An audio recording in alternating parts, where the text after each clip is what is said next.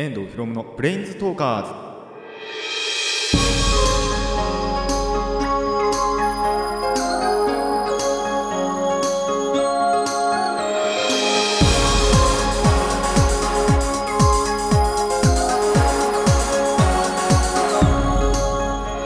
ラジオの前の皆さんこんにちは。遠藤ひろむのブレインズトーカーズパーソナリティの遠藤ひろむです。この番組はデジタルゲームよりもアナログゲーム派アニメや声優も大好きなこの僕遠藤ひろむがマジック・ザ・ギャザリングのブレインズウォーカーがいろいろな次元を旅するがごとくいろいろなジャンルの話をする番組です。あの前回の、ま、続きとかになってしまうんですけど、ま、冬が来るってことは秋は去るじゃないですか。というわけで皆さんどんな秋楽しみましたか？まあいろいろ言われるじゃないですか。あの読書の秋だとかスポーツの秋だとか行楽の秋食欲の秋といろんな秋があると思うんですがまあ皆さんそれぞれ楽しんだと思います。僕はですねまあ楽しんでないですね。何の秋もないみたいな。まあ強いて言うならっていうのもあるんですけど、まあ、そもそも言うとあの秋がなかったじゃないですか。わかります？ちょっと夏の残暑がものすごくいっぱい続いたと思ったら一気に気温が下がって冬にもう近づいているみたいな。あんまりその中間の秋っていう気温がまあまあなかったわけじゃないですけどほとんどなかったじゃないですか。全くないわけじゃないですけど。っていうことで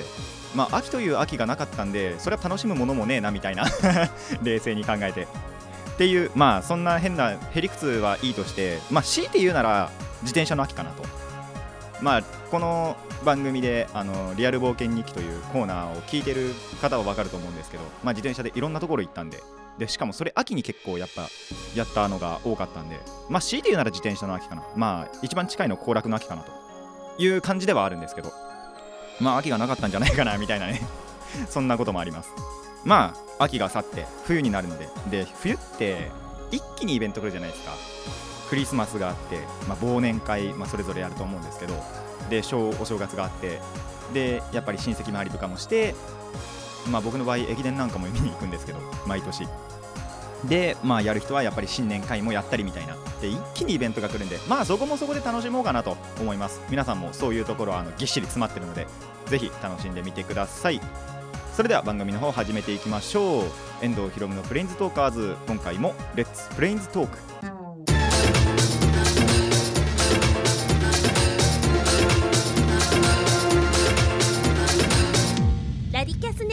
改めましてこんにちは。遠藤ひろむです。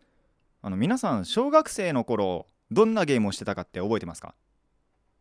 まあ答え年代によって様々違うじゃないですか。40代ぐらいの方だと、まあ、ファミコンがあったりメガドライブ PC エンジンとかそういうあたりのゲームがまあ大体その40代の方が小学校ぐらいに遊んでたんじゃないかなと、まあ、30代ならえっ、と664えっ、と任天堂64プレステの初代プレステ1、えーセガサターンドリームキャストなどいろいろあると思います。まあ今の子たちだったら 3DS、WiiU、えー、と Nintendo Switch とかあとまあもっと言うなら携帯のアプリですね。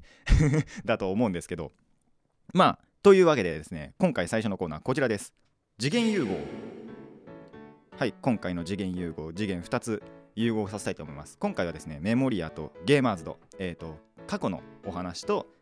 ゲーマーズドゲームのお話ですね。というわけであのーお話ししていきたいんですがまあそして僕なんですけどまあ僕が小学校の頃やってたっていうとえっ、とゲームボーイアドバンス。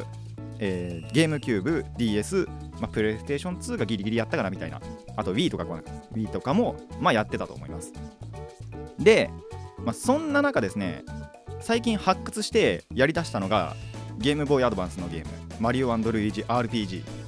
なんとこれ2003年に出てるんで僕小学校1年生の頃です。14年前そうですね14年前のゲームをあのー久々にやりたくなったんであの DS と DS ってあの初代とライトぐらいかなだとあのゲームボーイアドバンスのカセットができるのでそれとえっとカセットそのマリオルイージ RPG を引っ張り出して DS はちょっと電池切れてたんで充電器ぶっ刺してでバイトから帰ってきてからやったんですよ。いや面白いですね。もう過去の記憶が蘇る。そんなもう懐かしのゲームをね。あでちなみにそうデータを消して最初からやり始めました。もう懐かしさの補正とその時の感が感を頭と手が地味に覚えてるんですね。あのちょこっと。ちょこっとでもね半分ぐらい。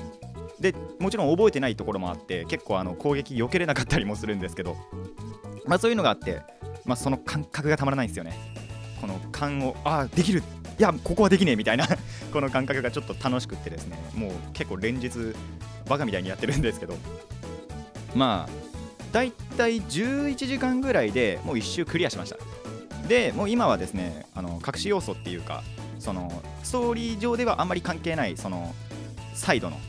ところをちょっとやって、まあ、目指せ全クリということをですね目指している途中でございます。でまあなんであのこのマリオルイージ RPG なのかと。あのーまあそれこそ最初に言ったゲームボーイアドバンス他にもカセットめちゃくちゃありますしでゲームキューブも結構いいのあるんですねやっぱり。まあ同じマリオつながりならマリオサンシャインとか。あと確か小学校の頃僕ナルトにハマってたんであの漫画の忍者漫画あるじゃないですか。あれにハマってたんでナルトのゲームとかも結構あったし。まあ、D、DS も結構ナルトのゲームあるな。マリオはマリオがあんまなかったかな。あでも太鼓の達人とかやってたかな？とかまあそんな感じでいろんなゲームあるんですけどなんでそんな中からこのマリオルイージ RPG なのかと。なあのー、ご察しの方いるかもしれません。なんとですね 3DS でリメイクされたんですよ。マリオルイージ RPG1 デラックスというあの 3DS のリメイクが10月だったかな？10月初めぐらいにもうリメイクされて出てます。でなんとですね僕は 3DS の機器そのものを持ってないんでこれはやってないです。リメイクされたということだけを知りました CM を見て。っていうわけでその結構公式サイトとか見てどういうものかを見てたんですけどまあグラフィックと音楽が進化してましたね。あの PV だけでも分かります。あもう現代版だなみたいな。3DS 特有のグラフィックになってるのがあ進化してんなって思いつつちょっと残念ですね。やっぱあのこのゲームボーイアドバンス版のこの絵だからいいみたいなのがあったんでちょっと残念だなとも思うんですけどああでも進化はしてるなみたいなそんな気もしました。でさらに新要素としてあのー、まあ、敵キャラのクリボーとかノコノコってマリオシリーズいるじゃないですか。テレサとか。そっち側のストーリーもなんと遊べるようになっていると。その 3DS 版だと。あこれ面白そうだなと思うんですけどまあ僕持ってないんで。あの皆さんぜひ 3DS 持ってる方あのー、任天堂の回し物ではないんですけども ぜひあのやってみてください。結構あのー、初代その GBA 版でも全然面白かったので 3DS 版もっと面白いと思います。で、えー、その 3DS 版をやってみたら次はですねリサイクルショップに足を運んでいただいて、G、あのゲームボーイアドバンス版のマリオルイージ RPG もやってみると面白いんじゃないかなと思います。以上次元融合のコーナーでした。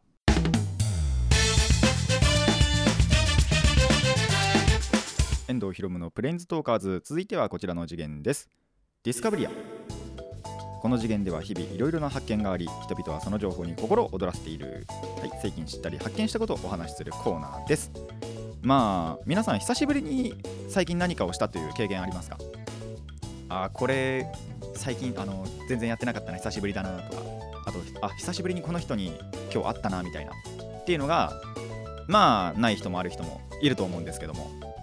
まあ、僕はですねまずみあ3つあります。23週間ぶりの遊戯王、えー、2ヶ月ぶりのカラオケ。そして14年ぶりのマリオルイージ RPG この3つの久しぶりがあるんですね。まあちょっとそのマリルイの話だと前のコーナーとかぶってしまうんですけども、まあなのであの前の2つ遊戯王とカラオケの話をしたいなと思います。で遊戯王の方なんですけどなんか弟のあの代っていうんですかねまあその辺で結構流行ってるらしくって爆発的にいきなり流行ったらしいんですよ。で、まあ、弟ももちろんデッキは持ってたんですけどあのー、まあ結構やっぱ限られてるじゃないですか 3, 3個か4個ぐらいしか持ってないのかなでその僕のデッキを貸してほしいということでその貸すんですけどただ僕のデッキなんであの回し方がわからないじゃないですか。なので、あの、回し方をちょっと教えた後、まあ軽く回してみようって言って一緒に対戦してたんですね。まあそれで付き合ってたんですよ。でそもそも弟とやるのも年単位なんですね。遊戯王そのものはその友達とやってて23週間ぶりなんですけど弟と遊戯王やるのだと多分もう1年とか2年ぶり。なのでまあまあ楽しかったですね。でただやってるのはあの僕のデッキ対僕のデッキっていう 何とも言えない状況なんですけどまあそういうのも相まってまあまあ面白かったです。弟とやれたっていうのもなかなか嬉しかったですしまあブラコンじゃないんですけどね。この言い方するとちょっとブラコンと勘違いされそうですけどまあそんなことはないです。単純にあの年単位だったんで嬉しかったです。でカラオケの方なんですけどこれもあの2ヶ月ぶりだったんですよ。もうあのーその最終日が見れて僕のそのアプリでやると。なんでそれで見たら軽く2ヶ月経ってました。あやべこれこんな言ってなかったんだみたいな。どんだけ金なかったんだよって思ったんですけど。あの行かない理由は多分それです。時間はもう限りなく余ってたんで。なんであのお金の問題だったと思うんですけどまあそれでお金がなかったんでもう2ヶ月行ってなかったんですよね。であの行ってみたんですけどまあなまってるね。もうあの音程は外すわ。喉は弱っててちょっと高い音出すともう23分で喉が落ちるっていう。そんぐらいちょっとあのやばかったんですけど。まあそれでも6時間半ぐらい1人で歌ってで最後の方ちょっとテンションおかしくなってその採点機器とバトルしてたんですよ。あのーライブダムスタジアムの採点、えっと、精密採点デラックス G っていうその採点方法だとコメントが表示されるんですね。その今歌った歌い方に対しての。まあすげえ眉唾もんなんですけど。でそれであのーもうちょっとお腹に力を入れてくださいみたいなことを言われたんで入れてたよって思ってもうちょっとムキになってそっから45曲ぐらい全部あの腹筋っていうかもうそもそも体全体に力入れて歌ったらもう疲れて次の日筋肉痛になったんですけど そもそもその時その歌ってる時からもうお腹が痛くて次の日になったら腹筋とあと肩周りあたりがちょっと筋肉痛になってました。ねまあでもそれぐらいあの楽しめたのでもう2ヶ月ぶりのカラオケも楽しめましたと。でここでなんですけどその共通することとしてまあこれ3つ全部言えます。あの前のコーナーのマリオルイジも言えるんですけどまあ久しぶりってやっぱ楽しいですね。至極当然のことだと思うんですけどあのーやっぱり経験してみるとあやっぱり面白いなみたいな改めて実感できるのがあのいいなと思いました。久しぶりは楽しいと。で遊戯王に関してはあのーやっぱその最近言ってるんですけどマジック・ザ・ギャザリングの方がメインになってたんで最近僕が。でそんな中、あのーまあ、23週間ぶりにやってみたら、あのーやっぱり楽しかったなと、まあ、もっと言うならぜその前回友達とやった時ももうすんごい楽しかったんですよ。あの2回2回かな？3回かな？前ぐらいにあの友達 B とやったっていうお話をしたと思うんですけど、まあ、その時以来なんで。その時も楽しかったです。で今回も楽しかったですという感じがあります。で、まあ、カラオケとかあとマリオの方なんかはまあやってなかった期間が長かったんでそういうのを相まって久しぶりは楽しかったなということが分かりましたので。あの皆さんもぜひ最近これやってないなみたいなあとこの人に会ってないなみたいなことがありましたらぜひあのやってみて会ってみてください。きっと楽しいと思います。以上ディスカブリアのコーナーでした。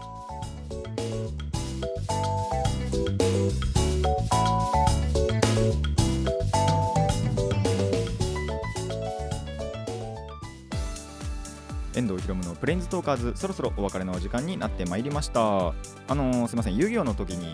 の話の時にちょっと言うの忘れちゃったんですけどまあ結構前にルールが変わったっていうお話はしたんですけどその弟とやった時は前のルールでやったんですね。どうやらその弟の方ではやっぱその最近爆発的にまた流行ったんで前のルールの方がメインだったらしいんですよ。なのでそれに合わせてちょっと今回もそっちの方のルールでやってくれということで、まあ、そっちのルールでまあそしたらですね弟に使わせたデッキはあの化け物みたいな強さなんでその前のルールだと。まあびっくりするぐらいボッコボコにされたんですけど。まあでもそれも含めてやっぱ前のルールっていうのもあって楽しかったっていうのはまたあります。やっぱ、まあ、今のルールだとちょっと高速感というかあのーちょっと不自由なんでまあその自由にできた分っていうのと、まあ、久しぶりにできた分とまあ2つあるのでまあ皆さんまた遊戯王やってる方あの旧ルールでもたまには遊んでみるとあのその時のデッキの強さっていうのがやっぱりあるのでこれ何って MTG にも言えるんですよね。MTG もあのやっぱスタンダードって言われるそのちょっと最近のカードを使えるフォーマットのまあその1個下モダンって呼ばれるフォーマットがあるんですけどそれだとその前のカードがまた使えるんですね。でそっちの方がそのデッキパワーはやっぱり強いです。過去のカードが使えるっていうのは。でもっとさらに下に行くとレガシーとかヴィンテージっていうフォーマットがあるんですけどまあヴィンテージはもうあのーわけわかんないんで 見てるこっちが楽しくなるぐらい意味がわからないことが起こるのでまあやっぱりその過去のルール過去のカードって強いものがあるのでそういうのはあのたまにやってみたらいいんじゃないかなとあのカードゲーマーの方たちにあの伝えたいなと思います。たまにはやってみてください。それでは今回はここまでといたしましょう。遠藤ひろむのプレインズトーカーズ。ここまでのお相手は遠藤ひろむでした。また次回もレッツプレインズトーク